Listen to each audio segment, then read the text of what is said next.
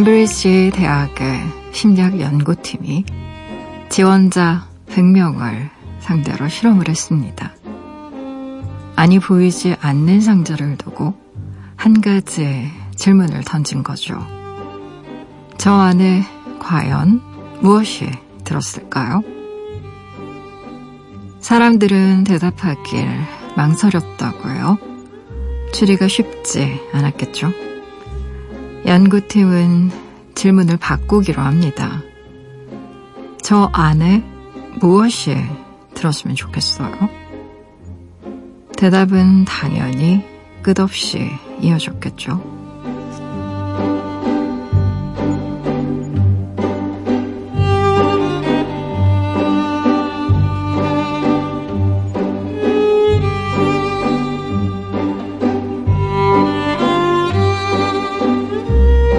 미래는 늘 예측 불가능하죠.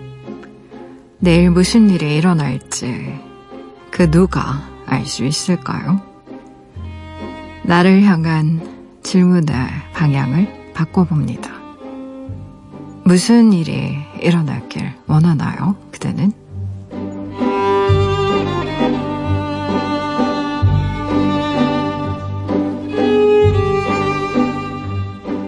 8월 28일 당신만을 위하는 시간 여기는 라디오 디톡스 배경옥입니다.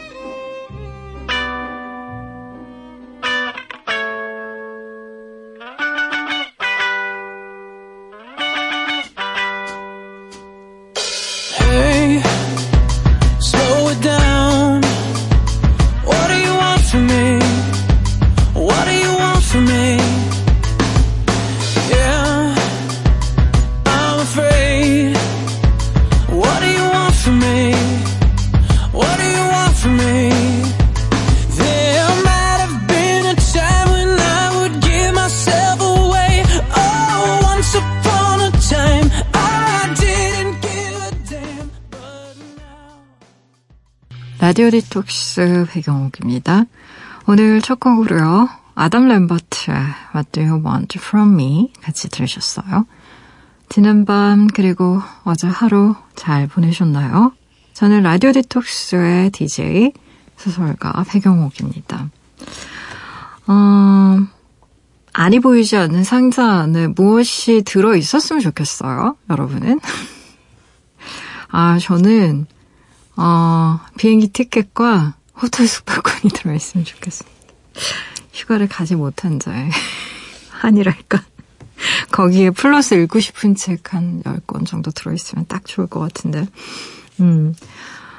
어, 무엇이 들어있을까라는 질문과 무엇이 들어있었으면 좋겠는가라는 질문은, 음, 언뜻 다른 질문 같긴 한데 저는 일맥상통하는 게 있는 것 같아요. 본인이 들어있길 원하는 게 들어있다라고 얘기할 가능성도 많이 있기 때문에 음 그래서 뭐 미래 예측하는 거 불가능하죠. 그리고 뭐 그런 거 예측 잘하면 누구나 다 부자 되게요. 그쵸 주식 투자해가지고 선물 거래하고 음, 안 그래도 왜 요즘에 좀 이렇게 신문 같은 거 보면 뭐 무역 전쟁을 하니 뭐 이제 뭐 사실 좀 어수선하긴 해요. 전체적으로.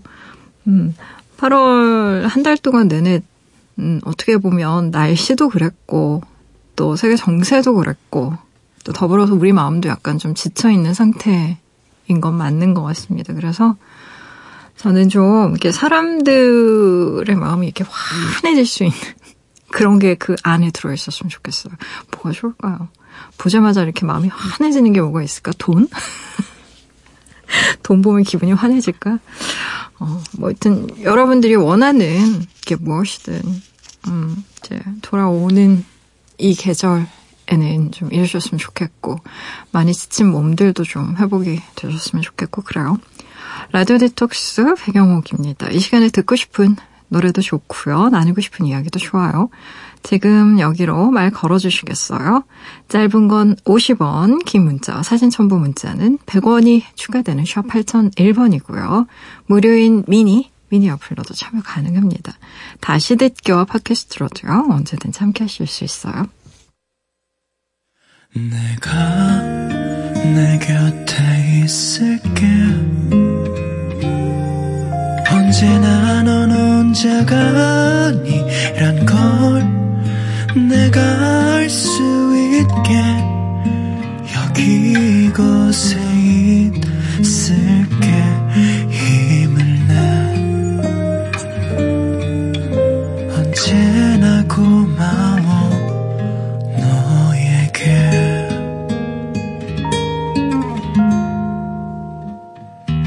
라디오 디톡스 백영옥입니다.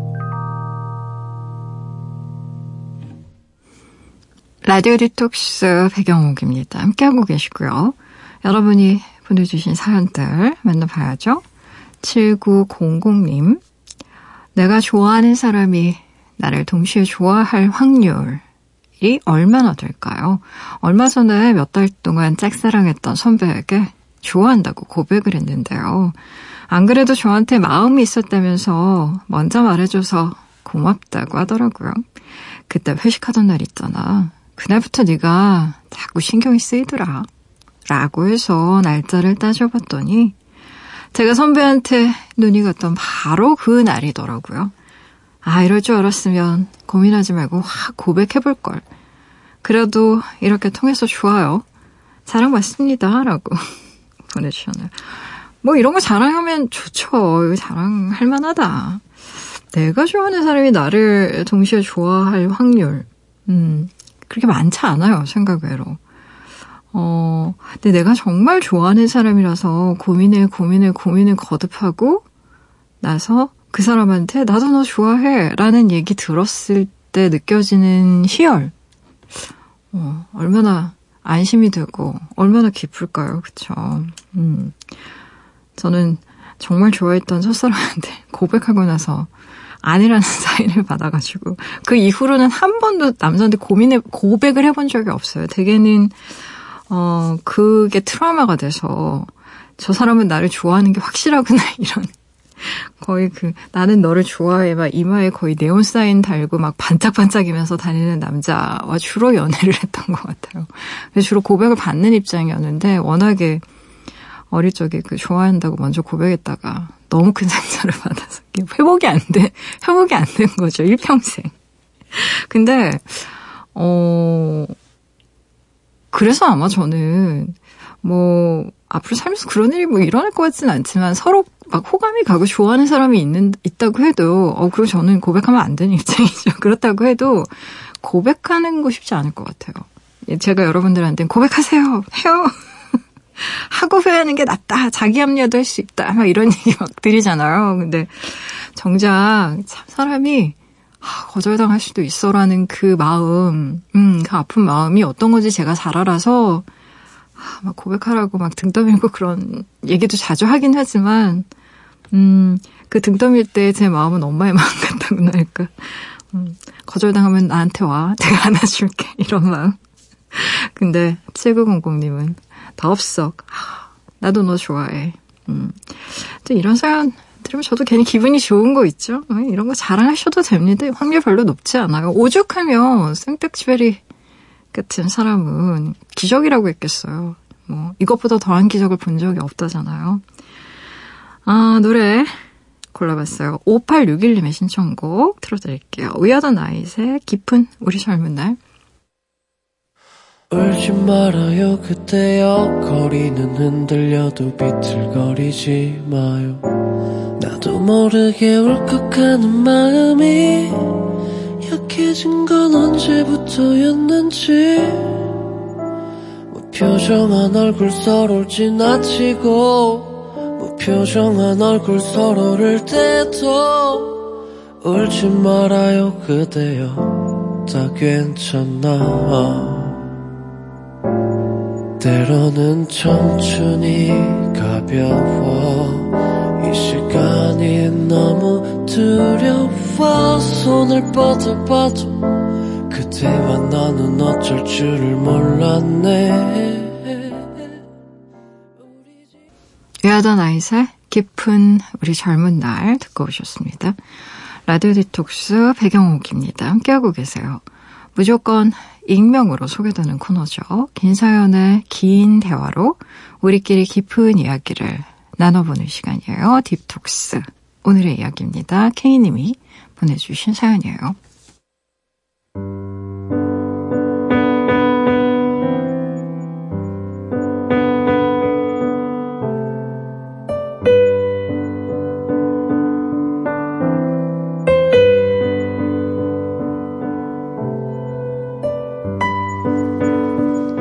안녕하세요, 백장님. 워킹 홀리데이를 통해 현재 일본에서 생활 중인 25 학생입니다. 한국에서부터 늘 저의 안식처가 되어준 이 시간을 통해 백장님에게 조언을 듣고 싶어 긴 글을 적어봅니다. 저희는요, 삼남매예요. 저에게는 언니와 남동생이 있습니다. 세 사람 모두에게 같은 고민이 있는데 그건 바로 아빠와의 관계 때문이죠. 성장 과정을 말씀드리면 다른 집과 크게 다를 것이 없어요.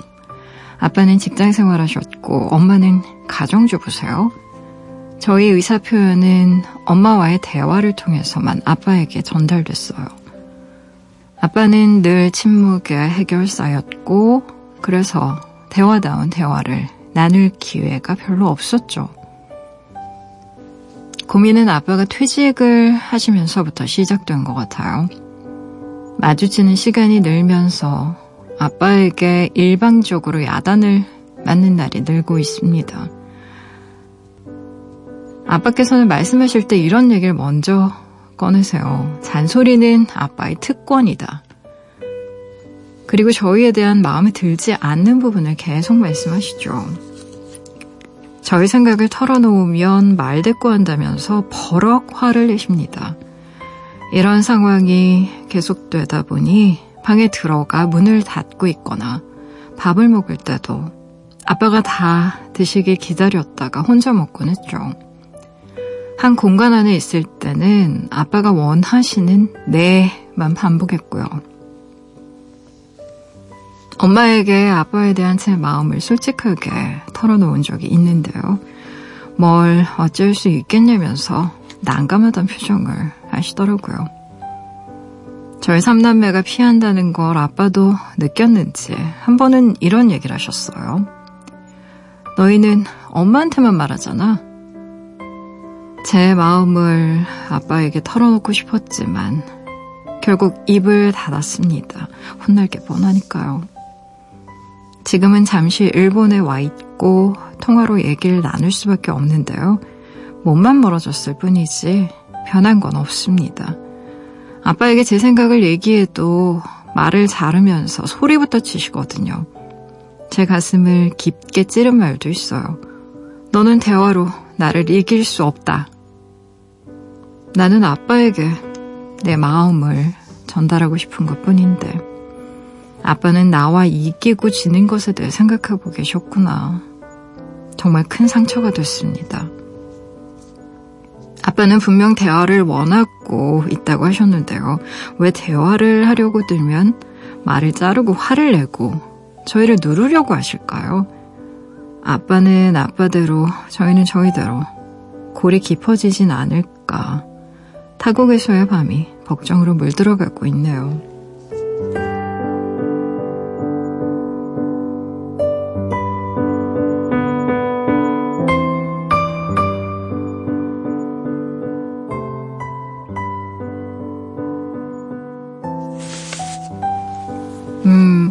아빠랑 되게 소통하고 대화하고 싶은데 그게 잘 안 돼서 고민인 분의 사연이에요. 삼남매가 전부 다 그런데 아마 대표로 지금 사연 주신 분이 보내신 것 같아요. 이게 아버지 퇴직 이후에 갈등이 본격화됐다는 얘기를 읽으면서 제게 떠오르는 몇 가지 상념들이 있었어요. 사연 주신 분. 아마 그 퇴직 이후에 아버지 인생 좀 많이 달라졌을 겁니다. 아마 이게 굉장히 큰 상실이고 충격이셨을 거예요. 음. 그러니까 이런 부분을 이해하지 않으면 지금의 아버지가 너무 미워서 아마 영영 이렇게 어, 가까이 하기 힘들 수도 있습니다. 그래서 제가 이 부분을 좀 집중적으로 말씀드리려고 그래요. 오늘은 아빠가 왜 저러실까? 도대체 왜 저렇게까지 저러실까? 음, 일단 은퇴하셨으면 제가 나이대 정확히 알 수는 없지만 베이비붐 세대 정도이실 거예요. 연세가. 그쵸? 근데 놀랍게도 지금 사연 주신 분이랑 거의 똑같은 고민을 안고 있는 제 지인이 있어요. 이 사연으로 제가 지금 아버님 직업을 유추할 수는 없지만 제 지인의 아버지는 꽤 큰 기업의 임원으로 퇴직을 하셨습니다. 근데 그분이요, 인생의 모든 일에 본인만의 답을 갖고 계신 분이셨어요. 정답이 있어요, 그분한테는. 기본적으로.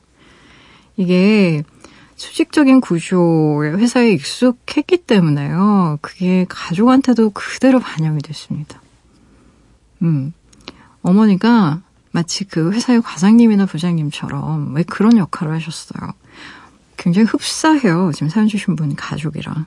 뭐냐면 아이들을 팀원으로 이렇게 규정했을 때 주간 월간 회의를 통해서 전달된 주요 보고 사항들을 왜 중간에서 보고하는 역할? 음, 이러이러하고 이러이러하고 직접적으로 안 하고.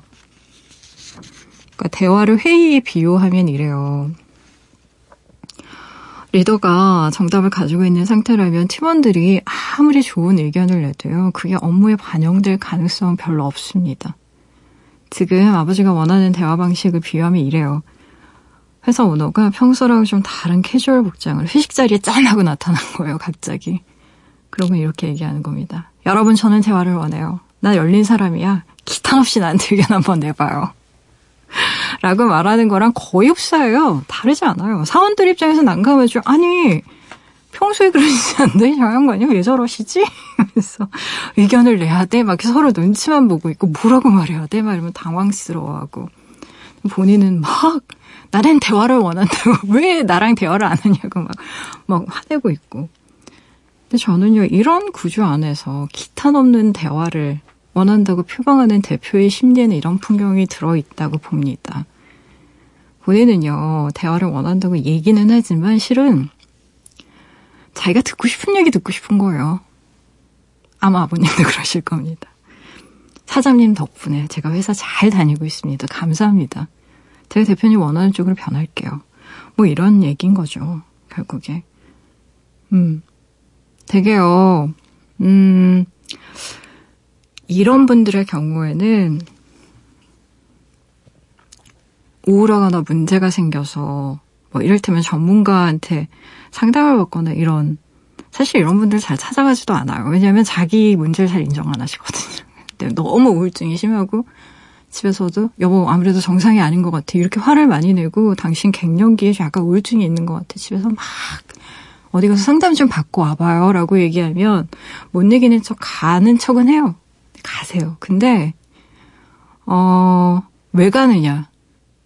왜 가는지 아세요? 이런 분들의 이유는 본인이 생각하는 정답을 확인받으려고 가는 거예요. 치료받기 위해서 가는 게 아니라 전문가들이 가지고 있는 시간을 통해서 내 생각이 맞다는 걸 한 번 더 확인하려고 가는 경우가 많기 때문에요. 대개는 이런 분들이 전문의들이 가장 난감해하는 종류의 환자들이라는 얘기 제가 너무 많이 들었습니다. 음, 50대에서 60대. 곧딱그 화이트 칼라 쪽에 이제 남성분들 가방끈 길고 이런 분들 있으세요. 그러니까 자기의 취약함이나 이런 것들 좀 마음을 열어야 사실 치료가 시작되는데 이미 있어요 답이 본인이 원하는. 그러니까 효과가 없습니다 치료 효과가 변화가 쉽지 않은 타입이에요. 어 제가 지금 비유로 얘기를 드리고 있는데 이게 문제가 뭐냐면요. 자식은 회사의 부하 직원이 아니라는 게 문제죠. 하물며 요즘 사내 문화 점점 수평적으로 바뀌고 있는데 그리고 본래 그 사원들이 자기가 가지고 있는 목소리를 내지 않는 게 회사 입장에서 얼마나 리스키한 일인지를 이제 회사도 알거든요. 그래서 이걸 예방하기 위한 다양한 프로그램들을 막 해요. 제가 한 가지 예를 들어 드릴게요. 제가 이전에 다녔던 광고회사에서는 그 집단 사고의 위험성을 줄이기 위한 굉장히 많은 코스들이 있었는데 어, 일례로 이런 게 있었어요. 어떤 팀에서 뭐, 무슨 의견을 내든 무조건 반대만 하는 팀. 근데 실제 광고회사에서 이런 팀 많이 운영합니다. 상대가 어떤 아이디어를 내도 그 아이디어에 대해서 반대하는 거예요. 그 반대의 이유를 최대한 논리적으로 얘기하는 겁니다. 회사에서 설마 니들끼리 한번 싸워봐. 이런 목적으로 뭐 그런 팀을 운영하겠어요? 아니죠. 상대한테 공격을 받게 되면 우리는 되게 자신의 생각에 무슨 결점이 있고 무슨 강점이 있는지에 대해서 한번 더 점검하게 돼요. 그래서 논리적으로 훨씬 더 단단해집니다. 물론 난상 토론 과정에서 소음이 있을 수 있죠. 근데 결국엔 조금 더 확장된 아이디어가 나오고 이런저런 단점이 보완되는 그런 효과가 있단 말이에요. 근데 여기서 가장 중요한 포인트는 뭐냐. 회사의 그 누구든, 그게 말단 사원이라고 해도 자기가 생각하는 아이디어를 있는 그대로 얘기할 수 있는 분위기 가 굉장히 중요해요. 요즘 같은 시대에는. 왜냐하면 그게 이제 창의성을 위한 가장 기본적인 베이스니까. 음. 근데 제가 이제 사연 주신 분의 아버님을 딱 떠올렸을 때 들었던 생각은 뭐냐면 이분은 아마도 아이들을 자기 부하 직원처럼 생각하시는 분일 가능성이 있는 것 같고, 가정을 회사의 연장선상으로 생각하고 있을 가능성이 있다. 라는 저의 주관적인 생각. 음. 우리가 과거에 왜 성공한 CEO 출신의 대통령을 국가수장으로 둔 적이 있잖아요. 근데 결과적으로는 어쨌든 실패했습니다. 국가와 기업, 얼핏 경영이라는 측면에서 좀 비슷해 보이는데 근본적으로 실은 달라요. 국가가 기업처럼 이윤 창출을 목표로 하면 사회의 많은 것들이 하층부부터 무너져요. 국가는 막 세금 엄청 걷어가지고 막 이익 많이 내고 그런 게 아니에요. 국가는 돈 써야 되는 거예요. 어떤 때는 막 빚을 내서라도 막, 왜 양적 완화라고 막 돈을 막 풀기도 하잖아요. 경기 부양시키려고. 가정도 마찬가지입니다. 가장이 너무 목표 지향적이고 폭압적이면 가장 힘이 약한 아이들부터 무너져요. 사실은. 이 사연에서 아버지가 변하셔야 돼요. 근데 잔소리는 아버지 특권이다. 어떻게 이런 말을 하시지? 굉장히 시대착오적인 얘기인데. 그러니까 이게 아버지의 소통 방식을 극적으로 보여주는 단면인 것 같아요. 물론 부모님 입장에서는 내가 살아왔고 내가 가진 정답이 있고 내가 이런저런 것들 살아보니 내 입장에서 이게 좋아 라고 생각해서 그런 얘기 하실 텐데 근데 잘해준다는 건요. 상대가 원하는 걸 주는 거지 내가 원하는 걸 해주는 게 그게 잘해주는 게 아니에요. 내가 생각할 때 맞는 게 상대 입장에서 다를 수 있거든요. 아니 내가 너가 아닌데 네가 무슨 생각하는지 내가 무슨 수로 알아요? 내가 무슨 독심수사도 아니고 그래서 언제나 이런 가능성을 염두에 두고 사람들이랑 소통을 해야 되는데 쉽지는 않죠 물론 근데 지금 아버님처럼 은퇴 후에 느끼는 많은 상실감을 왜 자식들에게 막 잔소리하는 걸로 분출하시는 분들 의외로 많아요 사연 주신 분. 음, 그러니까 아버지가 은퇴 후에 자신의 권위를 회복하는 방식이 상대적인 약자인 자식들에게 호통치고 잔소리로 지금 풀고 있다는 게 지금 이 사연의 비극입니다. 제가 볼 때는. 음. 왜냐하면 회사 다닐 땐 그나마 이런 갈등이 별로 없었다. 중재자인 엄마를 통해서 뭔가 어, 느 정도는 커뮤니케이션이 됐기 때문에 음. 참 이런 분들이 되게 굉장히 분노가 많으세요. 내가 너희들 위해서 얼마나 열심히 일했는데 너희들은 그렇게 내 공도 몰라주고 어쩜 그렇게 내 말을 안 듣니? 라고 생각하는 그런 심리가 있는데 되게 그런 아버지들의 정체성이 누군가의 아빠라기보다 아주 오랜 세월 어느 회사의 직급으로 살았던 경험이 훨씬 더 길고 진하고 투철해요. 근데 되게 이런 분들은 회사를 통해서 자신을 증명하는 것에 익숙했기 때문에 회사를 벗어나서 자연인으로서 내가 누군지 질문하는 것에 익숙하지가 않아요. 회사의 문법에 익숙한 사람이라 가족 간 커뮤니케이션의 문법을 너무 모르는 거예요. 사실 몰라서 이러실 가능성이 더 큽니다. 그러니까 일종의 심리적 사춘기를 다시 겪게 되는 건데 아, 이게 진짜 큰 문제는 이제 아버지가 돈을 막 퍼줄 수 있는 입장이 아니라는 데 있어요. 이제 권력이 사라지거든요. 이게 가부장이라는 게. 그래서 실은 남성들한테도 굉장히 피해가 많은 구조인 겁니다. 남성들 스스로도 희생이 돼요. 아닐 것 같지만. 그러니까 더 이상 노동소득이 없어진 상태니까 갈기랑 이빨이 없어진 사자가 돼버린 거죠. 근데 여러분 그거 아세요? 사람이 약해지면요. 막 더 크게 분노해요. 누군가가 무서우면 더막막 소리를 지르고 그래요. 오히려. 특히나 아버지 경우에 이렇게 다른 의견을 말한다거나 할 때 굉장히 분노하고 공격성을 발휘한다고 하셨잖아요. 이게 왜 그러냐면 본인을 공격한다고 생각해서 그래요. 그냥 내 의견을 말하는 것 뿐인데 그 의견이 나의 생각과 일치하지 않으면 그걸 하나의 의견으로 받아들이는 게 아니고 얘들이 나를 공격한다라고 받아들이셔서 그런 거거든요. 이게 우리가 흔히 착각하는 게 자존심, 자존감인데 오히려 자존감 높은 사람들은요, 다른 사람들이 반대 의견 잘 받아들입니다. 이런 분들은요, 잘못에 대해서 미안하단 말도 되게 쉽게 잘해요. 오히려 자기 주관이 딱 서 있는 분들은. 음. 근데 지금 아버님은 자신이 없는 거예요. 내가 은퇴도 했고 얘들이 날 얕잡아 보면 어떻게 하지? 그러니까 막더막 분노를 분출하고 계신 상태로 보여요. 제게는. 아버지도 사실 어떤 아빠가 좋은 아빠인지에 대한 공부가 안 돼. 신 거예요. 아빠 역할이 처음이라서. 음, 아버지도 실수하고요. 아버지도 잘못합니다. 처음이잖아요. 아버지 역할. 그리고 대화를 정말 원한다고 하지만 실제 대화를 어떻게 하는지 모르고 계시는 거예요. 근데 그걸 본인이 인정을 하면 사실 관계를 처음부터 시작해 볼 수 있거든요. 잘못된 관계라고 해도 음, 왜 우리가 원하는 걸 얻을 때 간과하기 쉬운 게 하나 있는데, 그게 뭐냐면 바로 내 감정이 너무 중요하니까 너무 내 감정에만 집중해서 상대에 대한 공감을 잃기가 너무 쉬워요. 제가 이 사연에서 느낀 건 뭐냐면, 어, 본인이 아버지에 대해서 갖는 두려움, 원망, 이런 게 너무 가득해요. 음. 내 감정이 너무 중요하니까 나한테는 그건 당연한 거거든요. 근데 정말 원하는 게 아빠랑의 대화라고 한다면 이걸 아버지 입장에서 상황들을 정리해 볼 필요가 있어요. 내 입장이 아니라. 역할극을 한다고 생각해 보세요. 입장을 바꿔서. 근데 이게 전제가 되지 않으면요. 아마 대화 못 하실 겁니다. 제가 거의 장담해요. 대화 못 하세요. 이런 분들 쉽게 안 변하시거든요. 음. 제가 말을 좀 잘해야 될 것 같아요. 안 변한다는 게 아니고 되게 느리게 변한다. 변하지 않는 게 아니라 변하는데 시간이 굉장히 많이 걸린다. 라는 뜻 정도로 답답한 사람이 우물 판다고 일단 내가 바뀌어야 돼요. 아빠랑 대화를 원하면. 제가 그래서 이 부분에 대한 팁 하나를 드릴게요. 어떻게 원하는 것을 얻을 것인가 이런 문장 나오거든요. 이 설득의 심리학에도 비슷한 문장이 나옵니다. 사실 어, 설득의 심리학이나 어떻게 원하는 것을 얻을 것인가라는 책 여러분 두 권 다 읽어보세요. 전 이게 바이블 같아요.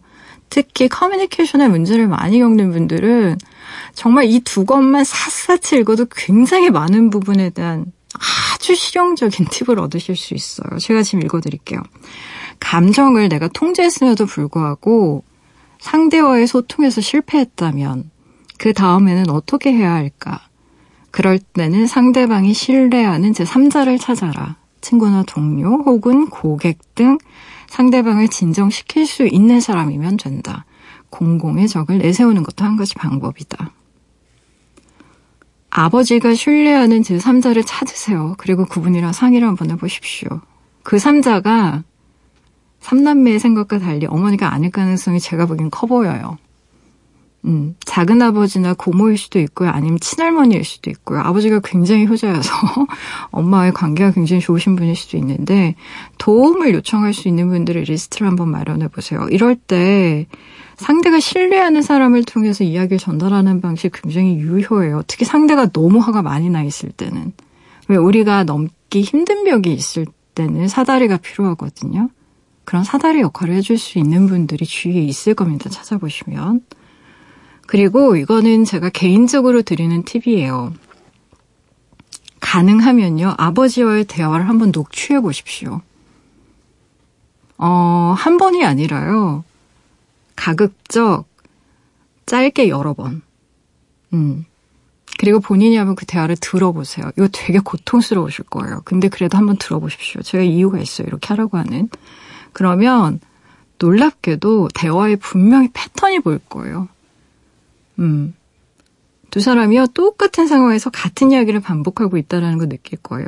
나도 모르게 내가 그렇지 않다라고 생각했는데 내가 계속 이런 패턴으로 똑같게 대응하는구나. 근데 이때 정말 중요한 건 아버지의 문제점을 찾기 위해서 그 아버지의 대화에 바, 이렇게 집중한다기보다는 내 쪽의 대응 방식에 더 집중해서 들어야 된다는 거. 왜냐면 지금 제가 이거 하라고 하는 건 아버지 비난하거나 약점 찾기 위한 녹취가 아니라 문제 해결하기 위해서 쓰는 방법인 거거든요. 왜 우리는요, 되게 비슷한 문제에 되게 비슷하게 반응해요. 아니라고 얘기하고 싶은데 똑같게 행동해요, 사실. 어. 내가 집을 나갔어. 그럼 뭔가 다른 걸 해야 되는데 집주를 맴돌아요, 거의. 거기서 못 벗어나요. 그게 답이 아닌데. 사람 관성적으로 그렇게 생각하고 행동할 경우가 너무 많아요. 그래서 잘못됐다는 걸 아는데도 이전 방식을 고집한단 말이에요. 계속 반복한다니까요. 내가 늘 이런 상황에서 이런 선택, 똑같은 선택했다라는 걸 인지해야 다른 방법을 찾아보실 수 있습니다. 이건 제가 이렇게 얘기해도 본인에게 와닿지 않을 거예요. 실제 해보셔야 돼요. 가장 좋은 시츄에이션 이런 거예요. 상황을 지켜보다가 가능하다면 가능했으면 좋겠네요. 진짜 아버지한테 그걸 들려드리는 겁니다. 어떻게든. 되게 우리가 이런 갈등 극복 솔루션 프로그램 진행할 때 전문가들이요. 녹취나 동영상 녹음 많이 해요. 음. 그리고 되게 자기가 했던 행동이나 대화를 자기가 직접 보잖아요. 엄청나게 충격받습니다, 다들. 내가 내 아이한테 지금 저렇게 행동하고 있었던 거야? 저렇게 공격적으로? 저렇게 무섭게? 막 우는 분들도 계세요. 막 눈물을 철철 흘리면서 내가 저, 동, 저 정도인지 몰랐다, 아이한테. 아버지는 자신이 그런 방식으로 계속 대화했다라는 거 아마 인식 전혀 못하고 계실 가능성이 커요. 특히 이런 방식은 자신의 문제를 절대 인정 안 하고 싶어 하는 사람들한테 훨씬 더 효과적입니다. 아마도 요즘에는 이런 뭐 아이와 아빠의 뭐 커뮤니케이션 이렇게 젊은 아빠들 이런 프로그램 굉장히 많이 참여하시거든요. 그리고 최근에는 사춘기 자녀를 둔 아버님들께서도 이런 프로그램 참여하시는 분들 많고 의외로 많아요. 이런 프로그램이. 왜냐하면 아버지랑 대화가 안 되는 사람들이 너무 많아. 너무 많아. 진짜. 아빠만 오면 마치 그 어, 바닷물이 갈라지는 것처럼 갈라지면서 전부 다 이렇게 방으로 들어가고 아무것도 없고 아버지는 공허감 느끼고 얘들이 나를 무시하나 나는 돈 벌어주는 기계야 막 이러면서 분노하고 이런 시츄에이션 너무 많기 때문에 많아요 이런 솔루션 프로그램도 한번 찾아보세요. 음. 산주님 아, 아버지라서 제가 무조건 이해하시라 이런 말 안 하고 싶어요 솔직히 그게 가능하지도 않아요 사실. 근데 은퇴하신 지 얼마 안 됐다면 아버지에게 또 일정 정도 시간이 필요하실 거예요. 음, 은퇴 후에 저희 아버지도 엄청나게 짜증 많이 내셨어요. 막 우울증, 막 신경질 내고, 뭐 무슨 얘기 하시면, 아, 아빠 그건 좀 아니지 않아요? 이러면, 막 갑자기 막 부르르르 막 이렇게 떨면서 근데 그게 자존감이 많이 낮아서 그렇습니다. 특히 사회 활동 오래 하신 남성분들의 경우에는 직업적인 어떤 것들이 본인 굉장히 큰 정체성의 일부가 아니라 거의 대부분을 차지하고 있는 분들이 많으셔서 은퇴 이후에 굉장히 취약해져요. 특히 기업의 CEO 출신이나 높은 자리까지 가셨던 분들이 가장 타격을 많이 받습니다. 은퇴 후에 가장 취약한 계층이에요. 제가 봤을 땐 심리적으로 많이 붕괴되거든요. 그래서 어, 그런 분들이 오히려 내면은 굉장히 황폐하고 막 부들부들 겁에 질려있는 상태인 분들이 많아요. 그런 마음을 알아준다라는 제스처나 몸짓만으로도 좀 부드러워질 가능성이 있습니다. 이렇게 뭔가 아빠랑 본격적인 대화를 하겠다 이런 거창한 계획보다는 좀 어, 순차적으로 미션을 쪼개서요 점진적으로 해보시는 게 좋을 것 같아요. 일단 아빠 입장에서 아빠의 마음 을 한번 공감해 보기부터 시작해 보시면 어떨까. 이런 생각이 드네요. 음, 아, 힘드시겠다, 삼남매 다. 아버님이 보통 분이 아니시네요, 진짜. 힘드실 것 같아요. 노래 들어볼게요. 셀린디온의 노래 골라봤어요. Ashes.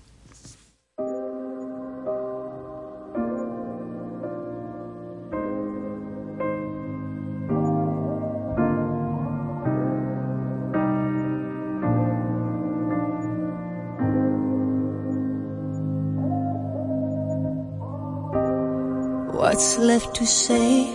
These prayers aren't working anymore.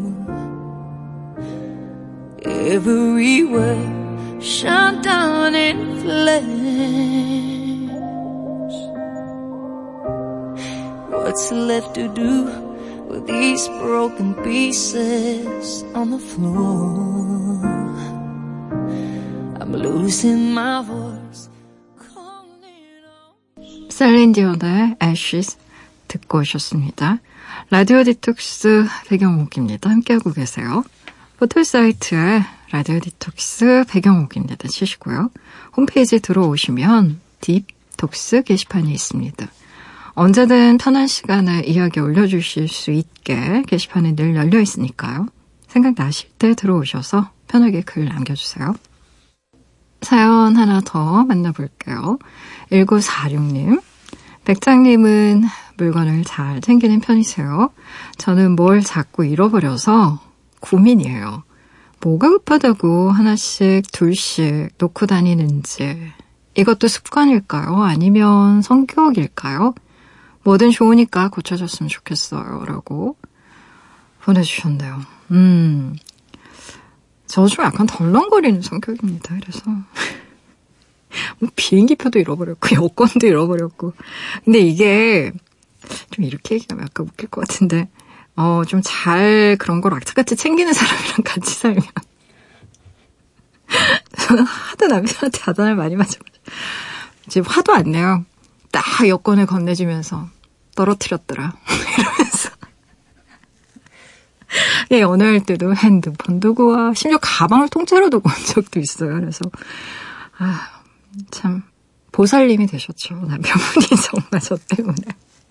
아, 근데 이게 잘 고쳐지진 않는데, 음, 성격인 것 같습니다. 약간 덜렁대는 성격. 근데, 어, 그래도 최대한 좀 고쳐보려고 신경을 쓰시는 게 좋을 것 같아요. 이게 굉장히 안 좋은 경험으로 딱 트라우마가 되면 조심해야겠다는 생각 하게 되죠, 그때는. 근데 그렇게 되기 전에, 음, 고치는 게 좋을 것 같은데. 아, 저도 뭘 자꾸 잃어버리는 입장이라 충고를 드리기가 살짝 애매한데. 아, 우리 고쳐 나가기로 해요. 1946님과 남들에게 너무 큰 피해를 주는 것 같습니다. 네. 어, 노래 듣고 오실게요. 7, 7993님의 신청곡이네요. 하필트의 나란 책.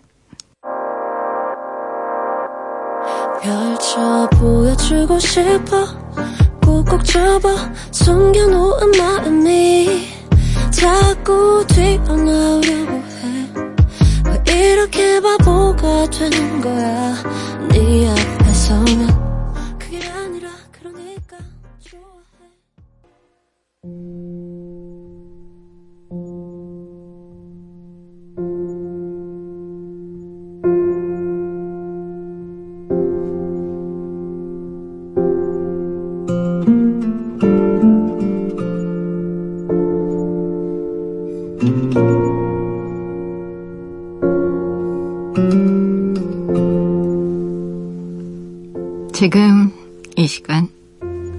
살고 있는 그대를 위해 밑줄을 그었어요.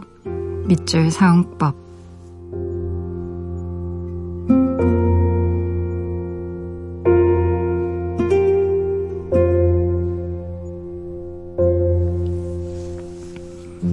우리가 종종 존댓말을 범주 안에서 사용하는 삼가 주시기 바랍니다.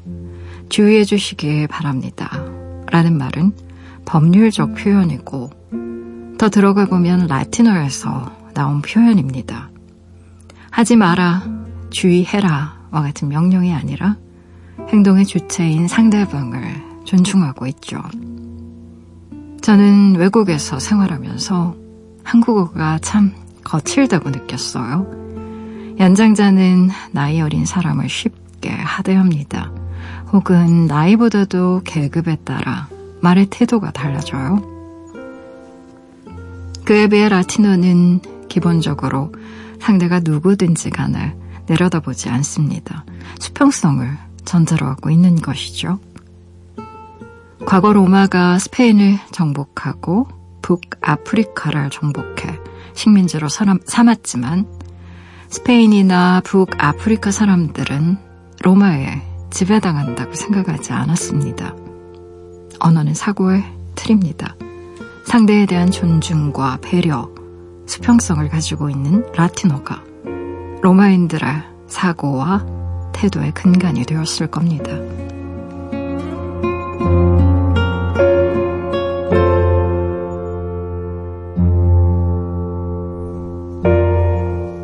일조의 사용법 오늘은 한국인 최초 바티칸 대법원 변호사 였던 한동일의 책 라틴어 수업 안에서 밑줄을 그어왔어요. 라틴어는 여러 상징성을 지닌 언어입니다. 로마 제국의 공용어였고요. 제국의 패망 후에도 여전히 유럽 사회의 학술과 외교 전반에서 쓰이고 있기 때문이죠. 지금도 가톨릭교의 공식 언어는 라틴어입니다. 동아시아 최초 바티칸 대법원의 변호사인 한동일 신부님. 그는 2010년부터 16년까지요. 한 대학에서 학생들에게 초중급 라틴어 수업을 했습니다. 책은 그의 라틴어 수업 내용을 엮었지만 우리가 인생에 대해 어떤 태도를 가져야 할지에 관한 이야기로 가득해요. 특히 라틴어의 쓰임새와 기원을 찾다 보면요. 그것이 지금까지 우리에게 미치는 다양한 영향력에 대한 얘기들을 만날 수 있어요. 라틴어의 성적 구분 역시 그렇습니다. 라틴어의 성적은 모두 4단계로 나뉘어져요. 하버드 대학에서 최우수 졸업생들에게 주는 상의 이름이기도 한 숨마 쿰 라우데는 라틴어로 최우등을 의미하죠. 그 밖에 마그나 쿰 라우데, 쿰 라우데, 베네 같은 표현들이 있습니다. 흥미로운 건 각각 우수, 우등, 잘했음을 드러내는 이 단어들의 상징성이에요. 신부님은 그걸 이렇게 설명하시죠. 평가 언어가 모두 긍정적인 표현이라고요. 잘한다, 보통이다, 못한다, 식의 단정적이고 닫힌 구분이 아니라 잘한다라는 연속적인 스펙트럼 속에서 학생을 놓고 앞으로의 가능성을 열어둔다고 말이죠. 긍정적인 스펙트럼 위에 서라면 학생들은 남과 비교해 자신의 위치에 대해 우월감을 느끼거나 열등감을 느낄 필요가 없습니다. 남보다 잘하는 것이 아니라 전보다 잘하는 게 더 중요하니까요. 언어는 한 국가의 내면 풍경이기도 하죠. 얼마 전에 읽은 최현국 선생의 인터뷰에서요. 자신은 나이 어린 사람들에게 절대 반말을 쓰지 않는다는 얘기를 읽은 적이 있어요. 나이 어린 사람을 하대하는 문화는 조선의 것이 아닌 일제의 잔재라는 이유에서였습니다. 본디 조선의 언어는요, 아랫사람을 대할 때, 그리고 그들에게 뭔가 얘기할 때, 무엇 무엇 하시게, 무엇 무엇 하시게나, 라고 존대했다는 것이죠. 겸양과 품위가 배어 있었다는 뜻입니다. 라틴어 역시 그런 맥락의 언어인 거죠. 지금은 잘 쓰이지 않지만 지금까지 배우고자 하는 사람들의 열망이 미치는 건 바로 그런 이유가 아닐까 싶은데요. 몰랐던 걸 알게 됐을 때 어둡던 마음이 환해지는 걸 느낍니다.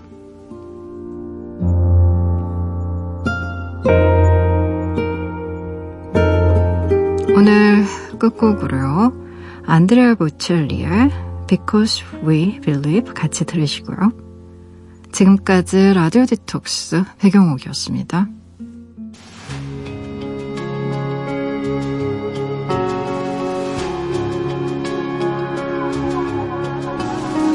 Guarda fuori già mattina.